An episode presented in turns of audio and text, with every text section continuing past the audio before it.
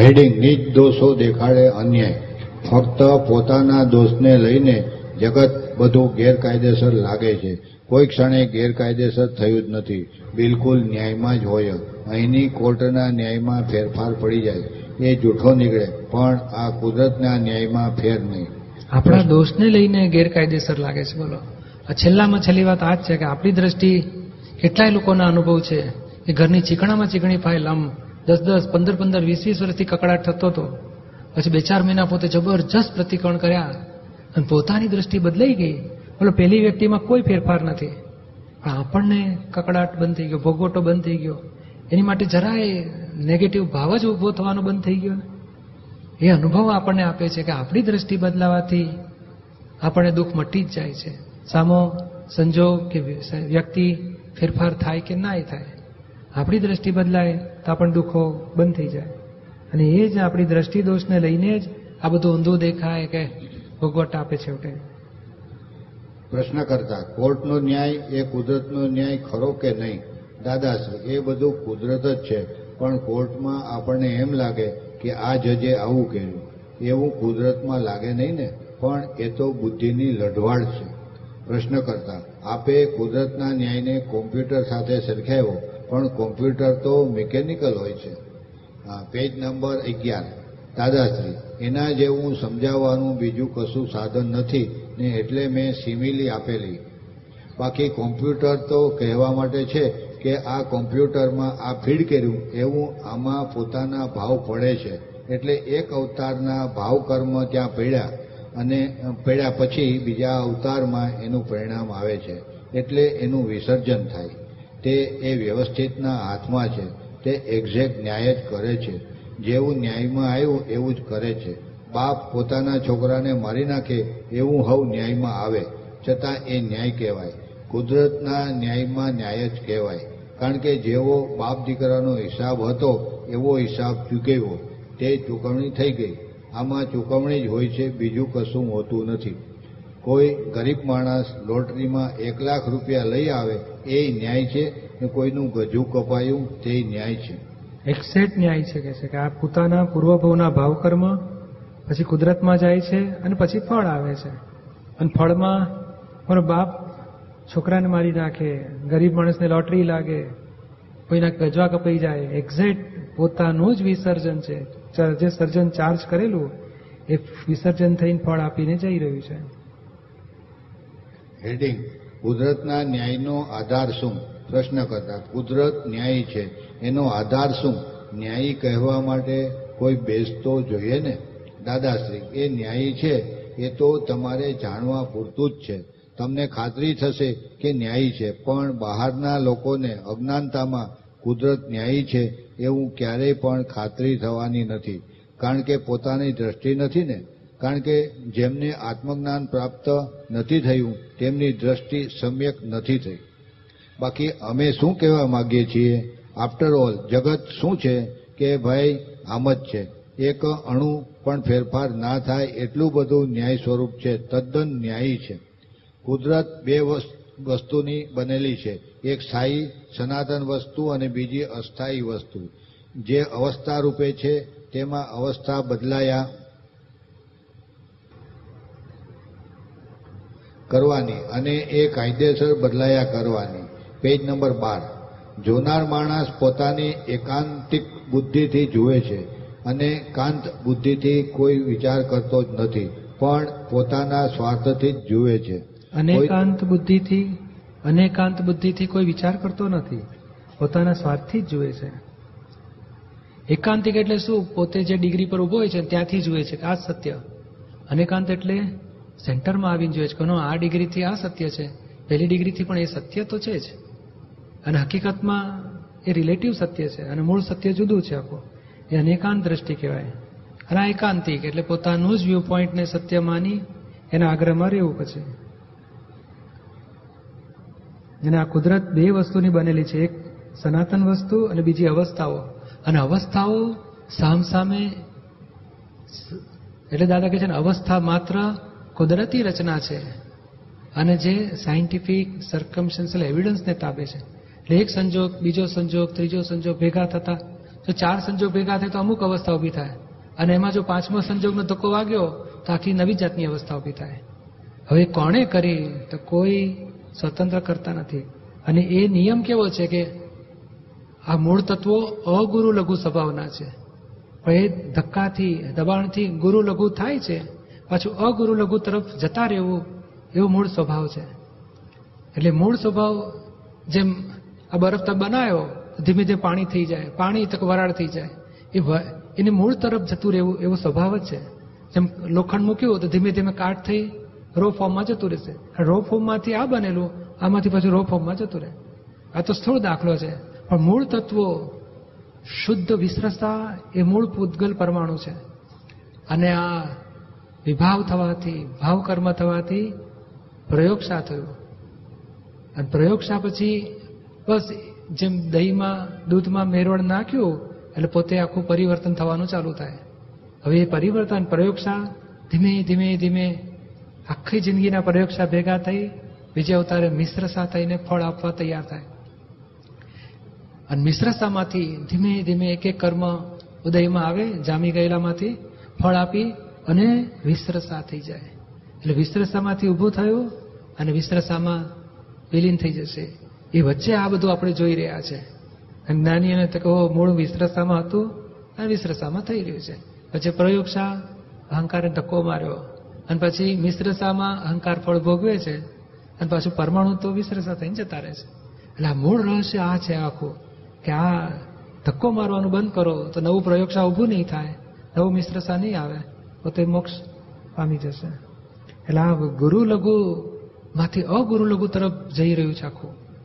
જેવા આપણને લાગે કે એક અવતારમાં હસબન્ડ વાઈફના ઝઘડા, સાસુઓના ઝઘડા, બાપ દીકરાના ઝઘડા, તો કે ના, એ વ્યાપમાં અજ્ઞાનતામાં ચિતર્યું છે બધું.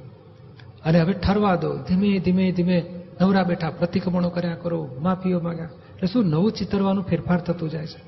એટલે આખો એક અવતાર આપણો આ જાય છે, તો બીજે અવતાર સરળ સરળતાથી આખું જીવન હોય અને આ બાજુ તીર્થંકર ભગવાનના દર્શન થાય એટલે કેવળ જ્ઞાન થાય. પછી કેવળ જ્ઞાતા દ્રષ્ટા પદમાં રહીને શુદ્ધ નિર્જરા સંવરપૂર્વકને એટલે પરમાણુ બધા શુદ્ધ વિસરસા થતા ગયા.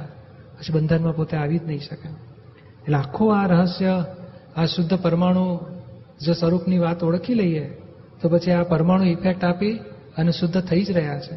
આપણે આપણી શુદ્ધ દશાનું ભાન એ જાગૃતિમાં કે હું આમાં આ નથી ઇફેક્ટ દેખાડે છે તે નથી ઇફેક્ટ ભોગવે છે તે હું નથી. હું આ છું, એને જાણનાર તરીકે છું. એટલે આપણી શુદ્ધ દશાનું ભાન રહ્યું, તો નવા પરમાણુ બગડવાના નથી, પછી ભોગવવામાં આવશે નહીં. કોઈનો એકનો એક છોકરો મરી ગયો, તો એમાં ઘરના માણસો જ રડે છે. બીજા આજુબાજુ વાળા બધા કેમ રડતા નથી? તે ઘરના પોતાના સ્વાર્થથી રડે છે. જો સનાતન વસ્તુમાં પોતાના આત્મ સ્વરૂપમાં આવો તો કુદરત ન્યાયથી જ છે. આ બધી એટલે આપણને આ કોઈ પણ નુકસાન થાય ને તો આપણને દુઃખ થાય. પછી આપણે તપાસ કરીએ કે કોઈને આ બાબતનું નુકસાન થાય છે? તો એને કઈ ફરક ના પડતો. મને સત્સંગમાં જવા ના મળે શરૂઆતમાં. પછી જોઉં કે આજુબાજુવાળા બધા દુઃખી થાય છે તક ના હું એકલો જ દુઃખી થઉં છું. એટલે મને નથી મળતું એટલે મને દુઃખ છે. બીજા કોઈને કંઈ વાંકું પડતું જ નથી. એ દરેક બાબતમાં તારણ કાઢતા કાઢતા જડે કે આ મારી જેમ પાડોશીના કાકાના ઘેર બધા ગ્લાસ ફૂટી ગયા. તો આપણે જોઈને પાછા આવીએ. કશું થયું નહીં. અને આપણા ફૂટ્યા તો મેં ભોગવટ આવી જાય. હવે આપણે આપણા માન્યા છે એટલે ભોગવટ આવે તો કે હવે ત્યાં જ્ઞાન ગોઠવો? એ ફૂટે આપણા પોતે ખરીદી લાવ્યા, છતાંય મમતા બેસવી ના જોઈએ. એવું જો આપણને આવડી ગયું પહેલેથી જ, કે કેવી રીતે આપણે ફૂટે તોય અસર ના થાય એવા એવું જ્ઞાન ગોઠવો. અને એ આ આજુબાજુવાળા કેમ રડતા નથી? એ આપણે જો જાગૃતિમાં ગોઠવીએ ને કે આવી અસર, આ જ વસ્તુ બની, બીજા કોઈને થાય છે અસર? અને મને કેમ થાય છે? માટે આ બીજા નથી થતી એવી મને પણ ના થવી જોઈએ. માટે આને પરાઈ વસ્તુ ગણો. એક આત્મા સિવાય બધું પારકું જ્યારે અનુભવમાં આવતું જ હશે ટેમ્પરરી તકલાદી અને પારકું પછી અસરો આજુબાજુવાળાને જેટલું થાય એટલું જ પોતાનું થશે, એ જ વસ્તુ હોવા છતાંય. અને દાદા કહે છે જો સનાતન વસ્તુમાં જો આવી ગયા, તો તો પછી તમને સમજાઈ જ જશે કે ભાઈ આ અવસ્થાઓ વિનાશ થતી થતી થતી મૂળ તત્વ સ્વરૂપ થઈ જશે બધું. અને એમાં કશું બગડ્યું નથી અને સુધર્યું નથી. કરેક્ટ જ છે, ન્યાય સ્વરૂપ જ છે. આ બધી વાતમાં તાળો મળે છે? તાળો મળે તો જાણવું કે બરોબર છે. જ્ઞાન ગોઠવી જુએ તો કેટલા દુઃખ ઓછા થઈ જાય. અને એક સેકન્ડ પણ ન્યાયમાં ફેરફાર નથી થતો. જો અન્યાયી હોય ને તો કોઈ મોક્ષે જ જાત નહીં. આ તો કહે છે, સારા માણસને અડચણો કેમ આવે છે? પણ લોકો એવી કોઈ અડચણ કરી શકે નહીં. કારણ કે પોતે જો કશામાં દખલ નહીં કરે, તો કોઈ તાકાત એવી નથી કે તમારું નામ દે. પોતે દખલ કરી છે, તેથી આ બધું ઊભું થયું છે. પોતે જો કશામાં દખલ કરે નહીં, તો કોઈ તાકાત એ નથી કે પોતાનું નામ દે. આ નામ દઈ જાય છે, તો આપણે સમજી જવાનું કે આપણે દખલો ઊભી કરેલી છે. એટલે ચૂપચાપ સ્વીકારી જ લેવી કે ના એ ગાળો ભાંડી ગયો, તોય કરેક, માર મારી ગયો, તોય કરેક, લૂંટી ગયો, તોય કરેક. બધું કરેક્ટ છે, સમજી જ જવાનું કે ભાઈ મારી દખલ વગર એક સંજોગ, એક પરમાણુ અડી શકે એમ નથી. તો આવડા મોટા સંજોગો કેટલું મોટું પરમાણુનું સ્વરૂપ કહેવાય? અને આ જ દાદાએ કહીને એટલું બધું અનુભવ્યું છે, એટલે એમને કાયમ જગત નિર્દોષ દેખાય ને પોતાના મુક્તિના આનંદમાં કાયમ રહી શકે. અને એ સ્થિતિ આપણે પણ લાવી શકીશું. આ સમજણના આધારે. હેડિંગ પ્રેક્ટિકલ ખપે થિયરી નહીં. હવે શાસ્ત્રકારો શું લખે? બેનું એ ન્યાય કહે નહીં. એ તો ન્યાય એ જ ન્યાય કહે. એટલે મોવા તારાથી તો અમે રખડી મળ્યા. એટલે થિયરેટિકલ એવું કહે કે ન્યાય એ જ ન્યાય. ત્યારે પ્રેક્ટિકલ શું કહે છે? બેનું એ જ ન્યાય. પ્રેક્ટિકલ વગર દુનિયામાં કશું કામ થાય નહીં. એટલે આ થિયરેટિકલ ટીક્યું નથી. ન્યાય એટલે શું? કે બાપે છોકરા સાથે આવી રીતે રહેવું છે. છોકરાએ બાપ સાથે આવી રીતે રહેવું છે. વાઈફે આમ રહેવું છે. હસબન્ડને આમ રહેવું છે. ટીચરે છોકરાને આમ ભણાવવા જોઈએ છોકરાએ ટીચરને આમ વિને. એવો વ્યવહારમાં ગોઠવે કે આ આવું ન્યાયપૂર્વક રહો. હવે આ જે બની જાય છે તો સ્વીકારી લો. એટલે થિયરિટિકલી આમ કે છે. થિયરિટિકલી હજુ જો ડીપમાં જવું હોય તો આપણે ન્યાય સ્વરૂપ રહેવું છે. કે જો હું બાપ હોઉં તો મારે છોકરા સાથે આવો વ્યવહાર કરવો છે. હું છોકરો હોઉં તો મારે બાપ સાથે આવો વ્યવહાર કરવો છે. હું બિઝનેસમેન હોઉં, મારે માણસો સાથે ગ્રાહકો સાથે આવી રહ્યું છે. એટલે દરેકે પોતે ન્યાય સ્વરૂપ જગતમાં રહેવાનું છે. અને જે થઈ રહ્યું છે, એને આપણે સ્વીકારી જ લેવું પડશે કે મારું માટે બન્યું એ જ ન્યાય. આપણે અપેક્ષા એવી ન રાખી શકીએ કે આ માણસે કેમ ન્યાય સ્વરૂપ રહેતો નથી. તો કે ના, એ ભમરડો ફરશે. મારે કરેક્ટ રહેવાની જરૂર છે. અને જો હું જેટલો ન્યાય સ્વરૂપ રહીશ તો પછી જગતમાં મારી માટે વ્યવહાર ન્યાય સ્વરૂપ જ આવશે. આજે જે અન્યાયવાળો આવે છે, એ પૂર્વની ભૂલનો દંડ આવી જશે. પણ આજથી ન્યાયપૂર્વક રહીશ, તો ભવિષ્યમાં મને ન્યાયપૂર્વક જ વ્યવહાર આવશે. પછી મને કોઈ મુશ્કેલી નહીં પડે. અને એ સમજવા માટે જ આ છે કે ભાઈ, આ શાસ્ત્રો બતાડે છે કે ન્યાય સ્વરૂપ ગુરુ નહીં આ કે આચાર્યના આટલા ગુણો સાધુના આટલા ગુણો, ઉપાધ્યાયના આટલા ગુણો, બધું વર્ણન કે આવી રીતે હોવા જોઈએ. આવું રહેવું જોઈએ. આવી પરિણામ આવવા જોઈએ, એ ન્યાય બતાડી રહ્યું છે. એટલે દાદા સરસ કહે છે થિયરિટિકલી આવો ન્યાય હોવો જોઈએ એવું બતાડે છે. પ્રેક્ટિકલ એ બની શકતું નથી, કારણ ઉદય કર્મને આધીન, સંજોગને દબાણને આધીન, કાળ, ક્ષેત્ર, દ્રવ્ય, ભાવને આધીન બધું બની જાય. તો કે ત્યારે બન્યું એ જ ન્યાય, એ સ્વીકાર્યા જ કરવું પડશે આપણે. આપણે ન્યાય સ્વરૂપ રહેવાનું અને સામો જે કરી રહ્યો તે આપણે સ્વીકારી લેવાનું. કે એ જ કરેક્ટ છે આપણી માટે.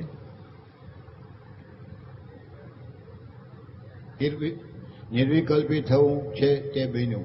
એટલે શું બન્યું? ત્યારે એ જ ન્યાય. નિર્વિકલ્પી થવું છે તે તો બન્યું એ એ ન્યાય. શું બન્યું? એ જ ન્યાય. નિર્વિકલ્પી જેને થવું હોય જેને વિકલ્પ વિકલ્પ એટલે શું? હું સાચો છું પછી આગ્રહ કર્યા કરે એને કકડાટ થયા છે. એટલે વિકલ્પી થતો જાય વધારે વધારે. અને જેને નિર્વિકલ્પી થવું છે તો કે એને આ સ્વીકારવું જ પડશે કે શું બન્યું? એ જ ન્યાય. વિકલ્પી થવું હોય તો ન્યાય ખોળ. એટલે ભગવાન થવું હોય તો જે બન્યું એ ન્યાય. અને રખડેલ થવું હોય તો આ ન્યાય ખોળીને નિરંતર રજરપાટ કર્યા જ કરવાની. હમ, જેને ભગવાન થવું હોય. બોલો, આ આપણી આપણી માટે બંને રસ્તા ખુલ્લા છે. આ દિશામાં જવું હોય તો ભગવાન પદ આવે કે નિર્વિકલ્પી થતો થતો ક્યારે તો બન્યું તે જ ન્યાય. અને આ બાજુ રજડપાટ આવશે. બન્યું ત્યાં ન્યાય માનવાથી. પછી પાનું તેર. નુકસાન. આ જગત લોભિયાને લોભિયાને ખૂંચે. નુકસાન. નુકસાન. થયું ને? કોને ખૂંચે? એકલો લોભિયો એવો કે ખૂંચે? અને અપમાન તો માનીને ખૂંચે. પછી? આ જગત ગપુ નથી. જગત ન્યાય સ્વરૂપ છે. કુદરતે ક્યારેય બિલકુલ અન્યાય કર્યો નથી. કુદરત જે પેણે માણસને કાપી નાખે છે એક્સિડન્ટ થઈ જાય છે એ બધું ન્યાય સ્વરૂપ છે. ન્યાયની બહાર કુદરત ચાલી નથી. આ વગર કામના અણસમજણથી ઠોકાઠોક કરે છે અને જીવન જીવવાની કળા પણ નથી આવડતી. અને જો ચિંતા ચિંતા માટે જે બન્યું એને ન્યાય કહો. તમે દુકાનદારને સો રૂપિયાની નોટ આપી. એણે પાંચ રૂપિયાનો સામાન આપ્યો અને પાંચ તમને પાછા આપ્યા. ધમાલમાં એ નેવું રૂપિયા આપવાનું ભૂલી ગયો. એને ત્યાં કેટલી સોની નોટો, કેટલી દસની નોટો ગણતરી વગરની હોય.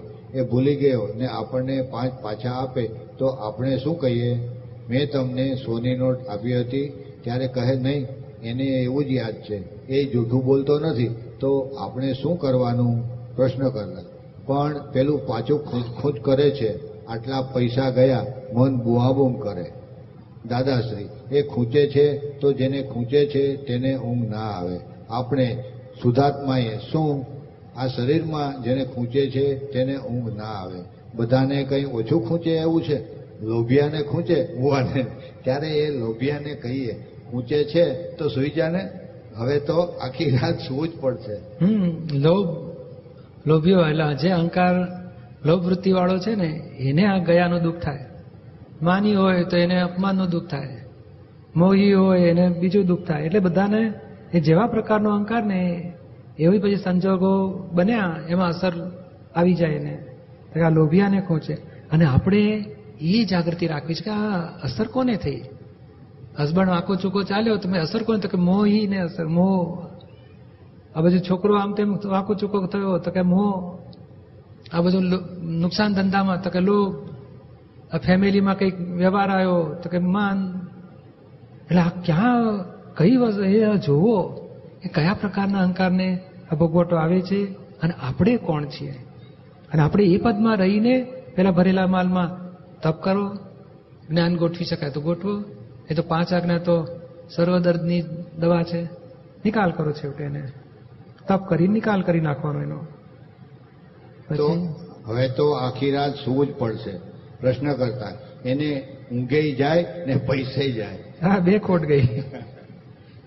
પછી?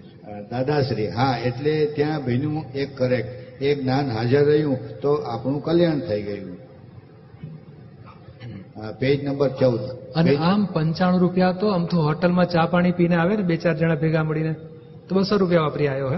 અને કહેશે મારા ફ્રેન્ડને પીવડાવી ચા આપણે. અને બસ બધા ખુશ થઈ ગયા. એટલે આમ બસો ગયા તો દુઃખ નથી. અને આમ પંચોતેર પંચાણું ગયા એમાં કકડાટ કરી મૂકે. એટલે આ શું છે કે આ મારું ગયું, ખોટી રીતે ગયું, મારી સાથે અન્યાય થયો? રિક્ષાવાળો દસ રૂપિયા વધારે લઈ જાય? છેતરી ગયો મો. ખોટી રીતે. ઝઘડા કરે ને કકડાટ કરે. પણ મહીથી હવે સમજી જાઓ ને હવે આપણે અમે ગુમાવીએ છીએ ને અમે ગુમાવીએ છીએ. આ તો જવા માટે આવ્યો છે પૈસો. સાચવા એટલું સાચવો ના થાય તો પછી વ્યવસ્થિત કહીએ. અથવા તો બન્યું એ ન્યાય સ્વીકારીને છોડી દો કે છે. પેજ નંબર ચૌદ. બન્યું એ ન્યાય જાણે તો આખા સંસારનો પાર આવી જાય એવું છે. આ દુનિયામાં એક સેકન્ડ પણ અન્યાય થતો નથી. ન્યાય જ થઈ રહ્યો છે. એટલે બુદ્ધિ આપણને ફસાવે છે કે આને ન્યાય કેમ કહેવાય? એટલે અમે મૂળ વાત કહેવા માંગીએ છીએ કે કુદરતનું આ છે અને બુદ્ધિથી તમે જુદા પડી જાઓ. એટલે બુદ્ધિ આમાં ફસાવે છે. એક ફેરો જાણી લીધા પછી બુદ્ધિનું માનીએ નહીં આપણે. બેનું એ ન્યાય. કોર્ટના ન્યાયમાં ભૂલચૂક હોય એ બધી. ઊંધું જતો થઈ જાય, પણ આ ન્યાયમાં ફેર નહીં. હળહળાટ કાપી દેવાની. એટલે અહીંયા આપણને આ જ્ઞાન પાછું બતાવે કે તમે બુદ્ધિથી જુદા પડી જાઓ. આ મોટા મોટો પુરુષાર્થ છે. બુદ્ધિ એ પાછલું જ્ઞાન છે. ગયા જે જ્ઞાન દર્શન હતું, એનાથી આ બુદ્ધિ ઊભી થઈ છે.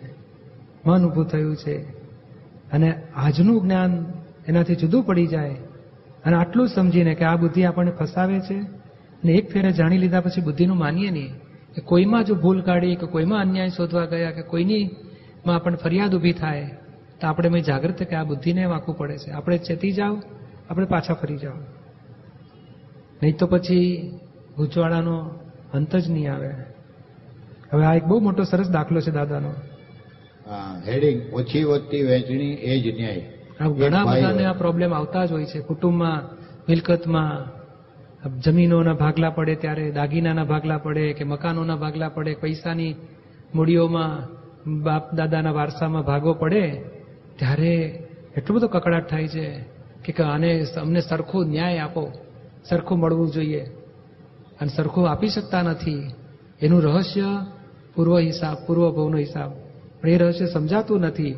એટલે પછી અન્યાયની અને કોક બુદ્ધિશાળી શોધી કાઢે કે જો એને પરડાવી લીધું વધારે. અને પછી જે કકડાટ થાય, ભોગવવાની લક્ષ્મી તો ક્યાં રહી? આ પ્રોપર્ટી કે વસ્તુ ભોગવવાની તો ક્યાં રહી? અને ભોગવટા કકડાટ કરી કરીને આવતા ભાવના કરમ બાંધીને અવતાર બગાડી નાખે છે. એટલે આ એક બહુ મોટું રહસ્ય જ્ઞાન આમાં, આ મોટા મોટો દાખલો આમાં સરસ મળે છે આપણને. એક ભાઈ હોય, એનો બાપ મરી જાય, તો બધા ભાઈઓની જમીન છે. તે પેલા મોટા ભાઈની પાસે હાથમાં આવે. હવે મોટો ભાઈ છે, તે પેલાને દબડાઈ દબડાઈ કરે. આપે નહીં. પચાસ પચાસ વીઘા આપવાની હતી. અઢીસો વીઘા જમીન હતી. તે ચાર જણને પચાસ પચાસ વીઘા આપવાની હતી. તે કોઈ પચીસ લઈ ગયો હોય, કોઈ પચાસ લઈ ગયો હોય, કોઈ ચાલીસ લઈ ગયો હોય અને કોઈને પાંચ જ આવી હોય. હવે તે વખતે શું માનવાનું? જગતનો ન્યાય શું કહે કે મોટો ભાઈ નાગો છે જૂઠો છે, કુદરતનો ન્યાય શું કહે છે? મોટો ભાઈ કરેક્ટ છે. પચાસ વાળાને પચાસ આપ્યા વીસ વાળાને વીસ આપી ચાલીસ વાળાને ચાલીસ ને આ પાંચ વાળાને પાંચ જ આપી. બીજું, બીજા હિસાબમાં પતી ગયું, ગયા અવતારના. તમને મારી વાત સમજાય છે? હમ, ગયા અવતારના હિસાબમાં પતી ગયું. પણ હવે આ રહસ્ય બહુ મોટી મુશ્કેલી છે. લોકોને સમજાય કારણ એને પેલો સ્વાર્થ હોય ને કે મને મને પાંચ જ વીઘા આપી. અઢીસો વીઘામાંથી મને પાંચ જ આપી કે છે અને એમાં જે એને દુઃખ થાય અને પછી રાગદ્વેષ થાય અને બોલો જમીન અહીં પડી રહે અને આવતા બહુના વેર બંધાય. અને આમાં જે મોટો ભાઈ આજે અઢીસોને બદલે, એટલે પચાસ પચાસ વીઘાને બદલે, આ પચીસ કોકને ચાલીસ, કોકને પાંચ, કોકને પચાસ જે મળે છે, તો એવી રીતે જ ગયા ભાવમાં આપણાથી પણ થયું હોય. આપણે વધારે લઈ લીધું હોય, પેલાને ઓછું આપ્યું હોય, ત્યારે આ ભાવમાં આપણને ઓછું આવે, એ વધારે લઈ લે. હિસાબ સામ સામે ચૂકતે થયા જ કરતો હોય છે. છતાંય આના છેવટે આ જમીને પોતાની હોતી જ નથી, આ દેહ જ પોતાનો નથી થતો તો જમીન તે થતી હશે વળી? પણ આ ભાન રહેતું નથી. આખું ભવિષ્ય દેખાય કે મારે આટલી મિલકત મારી ગઈ, આટલું પડાવી ગયો, છોડીશ નહીં. અને આ જ રાગ દ્વેષથી સંસારમાં પછી ગયા ભૂમાં ચોખ્ખા કર્યા નથી, આ ભૂમાં ભટકાય છે ને હજુ ચોખ્ખા નહીં કરીએ, તે આવતે બહુ ભટકાશે પછી. હવે તે વખતે શું માનવાનું? જગતનો ન્યાય શું કહે કે મોટો ભાઈ નાગો છે જૂઠો છે નેક્સ્ટ પેરેગ્રાફ. હા. એટલે જો ઝઘડો એટલે જો ઝઘડો ના કરવો હોય તો કુદરતની રીતે ચાલવું નહીં તો આ જગત તો ઝઘડો છે જ. અહીં ન્યાય હોઈ શકે નહીં. ન્યાય તો જોવા માટે છે કે મારામાં કંઈ પરિવર્તન ફેરફાર થયો છે? જો મને ન્યાયી મળતું હોય તો હું ન્યાયી છું. એ વાત નક્કી થઈ ગઈ. ન્યાય તો એક આપણું થર્મોમીટર છે. બાકી વ્યવહારમાં ન્યાય હોઈ શકે નહીં ને. ન્યાયમાં આવે એટલે માણસ પૂર્ણ થઈ ગયો. ત્યાં સુધી આમનો પડેલો હોય. કાં તો એબો નોર્માલિટી હોય કે બિલો નોર્માલિટી હોય. આ સિદ્ધાંત છે. 15. આખું મૂળ રહસ્ય અહીંયા છે કે આપણે કેવી રીતે વર્તવું? તો કે હું ન્યાયી છું કે નથી? કે મારી જોડે ન્યાયી વર્તન થયું તો હું ન્યાયી હોવો જોઈએ? અને ન્યાયી વર્તન નથી થતું, તો કે હું અન્યાયી હતો, માટે મારી જોડે અન્યાયી વર્તન થાય છે. હવે જવાનું છે ક્યાં? તો કે ન્યાયી થાવ, આ સ્વીકારી લો અને ભવિષ્યમાં ન્યાયી વલણમાં આપણે આવતા જઈશું, તો આપણી જોડે કોઈ અન્યાય કરી નહીં શકે. અને આ આ થર્મોમીટર કુદરતનું છે કે છે જો મને ન્યાયી મળતું હોય, તો હું ન્યાયી છું, એ વાત નક્કી થઈ ગઈ. ન્યાય તો એક જાતનો આપણું થર્મોમીટર છે. આ થર્મોમીટર બતાડે, ઓહો, એકસો ત્રણ ડિગ્રી, એટલે આપણે સમજવાનું કે થર્મોમીટરનો દોષ નથી. આપણા શરીરમાં ગરમી વધી ગઈ છે. એટલે બતાડે કે ઓ નાઇન્ટી સિક્સ આ તો ટાળું પડી ગયું દેહ તે શરીરમાં ટાળું પડ્યું છે. થર્મોમીટરનો દોષ નથી. એ ત્યાં આ ન્યાય સ્વરૂપ જગત છે. એ થર્મોમીટર છે. આપણને અન્યાય થાય છે. તો કે આપણે અન્યાયી હતા. આપણને ન્યાય થયો તો ન્યાય હતા. એટલે આપણી ભૂલના દંડ રૂપે વ્યવહાર બની રહ્યો છે. અને વ્યવહારમાં ન્યાય અન્યાય ખોળવા જશો નહીં. બન્યું એ જ ન્યાય સ્વીકારી લેજો કે છે. અને ન્યાયમાં આવે એટલે માણસ પૂર્ણ થઈ ગયો. પછી એની જોડે જગતમાં કોઈ અન્યાય કરી શકતું નથી. કેમ? તો કે ન્યાય સ્વરૂપ થઈ ગયું. પોતે જ ચોખ્ખો થઈ ગયો પૂરેપૂરો. એટલે પેલો મોટો ભાઈ પેલાને નથી આપતો. અને ક્યારે થાય છે ન્યાય સ્વરૂપ છેવટે? જેને કંઈ જોઈતું જ નથી. આત્મા સિવાય કંઈ જોઈતું જ નથી. ત્યારે પછી કુદરત પણ એને એ એની જોડે વ્યવહારમાં બધો ન્યાય જ થાય અન્યાય થઈ શકતો નથી. એટલે આ છેવટે પહોંચવાનું છે કે ભાઈ આત્મા સિવાય કંઈ જોઈતું જ નથી. કંઈ જોઈએ છીએ એ જ ગુનો છે. પછી એક્શન રિએક્શનનો અભ્યાસ કરતા હોય છે. એટલે આ છેવટે અને આપણે છીએ જ આત્મા. અને આત્મા સ્વરૂપે રહેવું એટલે આત્મા સિવાય વ્યવસ્થિતમાં પછી શું હોય છે? તો કે ભાવે કરીને શુદ્ધાત્મા અનુભવ સિવાય કાંઈ જોઈતું જ નથી. અને રિલેટિવમાં વ્યવસ્થિતમાં જે હો તે ભલે હો એ પૂર્વના હિસાબે ઓછું વધારે, ઊંચું, નીચું, વધારે, ઓછું બધું ભોગવાઈ ભોગવાઈને પૂરું થઈને એક અવતાર પૂરો થશે આપણો. એટલે રિલેટિવમાં જે હો તે ભલે હો, અને રિયલમાં કંઈ જોઈતું જ નથી.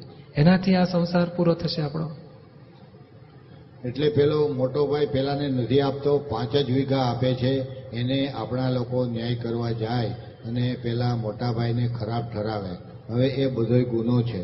તો ભ્રાંતિવાળો, તેમ હોવા ભ્રાંતિને પાછી સાચી માની, પણ છૂટકો જ નહીં, અને સાચી માની છે, એટલે પછી આ વ્યવહારને સાચો માન્યો છે. તે માર ખાય જ ને બાકી કુદરતના ન્યાયમાં તો કોઈ ભૂલચૂક જ નથી. હવે ક્યાં અમે કહીએ નહીં કે તમારે આવું નહીં કરવાનું. આમને આટલું કરવાનું છે. નહીં તો અમે વિતરાગ ના કહેવાઈએ. આ તો અમે જોયા કરીએ. પાછલો હિસાબ, પાછલો શું હિસાબ છે? હવે જ્ઞાનીની દૃષ્ટિ કેવી હોય ને, તો અહીંયા પાછું વધારે ફોડ પડે છે. પેલા બે આયા કે મને આમ ન્યાય કરો, આને જો આવું લઈ લીધું છે, આવું નથી કરતો. તો કે અમે બેવમાં પડીએ નહીં કે છે? હવે પાછલો હિસાબ શું એ સમજી જઈએ અને શું બને છે જોયા કરીએ કે છે. એટલે આ વિતરાક દ્રષ્ટિ કેવી હોય તે આપણને થોડુંક અહીંયા ઉગાડું થાય છે. અમને કહે કે તમે ન્યાય કરો, ન્યાય કરવાનું કહે તો અમે કહીએ કે ભાઈ, અમારો ન્યાય જુદી જાતનો હોય અને આ જગતનો ન્યાય જુદી જાતનો. અમારે કુદરતનો ન્યાય છે. વર્લ્ડનું રેગ્યુલેટર છે ને, તે એને રેગ્યુલેશનમાં જ રાખે છે. એક ક્ષણવાર અન્યાય થતો નથી. પણ લોકોને અન્યાય શી રીતે લાગે છે? પછી પેલો ન્યાય ખોળે. કેમ તને બે ના આપ્યા પાંચ કહ્યા? એટલે મોવા, જે આપે છે એ જ ન્યાય. કારણ કે પહેલાના હિસાબ છે બધા સામસામી. ગૂંચવાળો જ છે, હિસાબ છે. એટલે ન્યાય તો થર્મોમીટર છે. થર્મોમીટરથી જોઈ લેવાનું કે મેં પહેલા ન્યાય કર્યો નથી. માટે મને અન્યાય થયો છે આ. માટે થર્મોમીટરનો દોષ નથી. તમને કેમ લાગે છે? આ મારી વાત કંઈ હેલ્પ કરે? પ્રશ્ન કરતા ઘણી હેલ્પ કરે. આ આ લાવવું પડશે કે મેં પહેલા ભૂલ કરી છે. મેં પહેલા અન્યાય કર્યો નથી. માટે મને અન્યાય થયો છે. એટલે આ આ વ્યવહાર અને અન્યાય આ બેનો સમન્વયમાં આખો આ સિદ્ધાંત ખુલ્લો કરીશ દાદા. પછી? પ્રશ્ન કરતા ઘણી હેલ્પ કરે. દાદાશ્રી જગતમાં ન્યાય ખોરશો નહીં. જે થઈ રહ્યું છે એ ન્યાય. આપણે જોવું કે આ શું થઈ રહ્યું છે. ત્યારે કહે, પચાસ વીઘાને બદલે પાંચ વીઘા આપે છે. ભાઈને કહીએ, બરોબર છે. હવે તો ખુશ છે ને? ત્યારે કહે, હા. પછી બીજે દાડે ભેગા જમવા બેસીએ, ઉઠીએ. એ હિસાબ છે. પાનું નંબર સોળ. કોઈ હિસાબની બહાર તો કોઈ નથી. બાપ છોકરા પાસે હિસાબ લીધા વગર છોડે નહીં. આ તો હિસાબ જ છે. સગાઈ નથી. તમે સગાઈમાં નહીં બેઠા હતા. આ સગાઈ નથી, હિસાબ છે. આ મોઢે નહીં કહેવાનું કોઈ દાડો, મનમાં રાખવાનું. અને આ દાદાને રીત જો દાદાની. પાંચ વીઘા આપ્યું આપણે અન્યાય થયો વ્યવહારિક ભાષામાં, તોય પાછું, ભાઈ, તું ખુશ છે ને? તને સમાધાન છે ને? તને સંતોષ છે ને? ચાલ, આપણે સાથે જમીએ, પ્રેમથી રહીએ. છોડી દો. આ છેલ્લો, આ હસતા ખુસતા પ્રેમથી રહેવા જેવું જગત છે. અને અંદર ખાને તો કે હિસાબ પૂરો થયો. આ સગાઈ સાચી નથી. ગયા ભૂમના કયા કયા ભાઈઓ? આ ભૂમાં કોણ ભાઈઓ? આવતા ભૂમાં કોણ થશે પાછા? એટલે આ એક અંદર લખી રાખવાના વાક્યો છે બહાર કહેવા નહીં ઘરમાં કોઈને. પછી? હેડિંગ, કચડી માર્યો એ ન્યાય. બસમાં ચડવા માટે રાઈટ સાઈડમાં ઉભેલો માણસ તે રોડની નીચે ઉભેલો છે. આ રોંગ સાઈડમાં એક બસ આવી.